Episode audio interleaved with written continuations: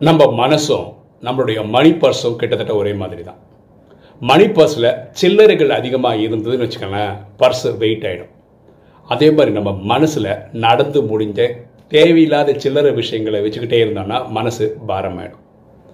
நம்ம பர்ஸில் நோட்டு வச்சுருந்தோம்னு வச்சுக்கோங்களேன் அது லைட்டாக இருக்கும் நல்லாயிருக்கும் அதே மாதிரி நம்ம மனசில் நல்ல எண்ணங்கள்னு ஒன்று வச்சுருந்தோம்னு வச்சுக்கோங்களேன் மனசு லைட்டாக இருக்கும் நம்ம வாழ்க்கை சிறப்பாக இருக்கும். எண்ணம் போல் வாழ்வு.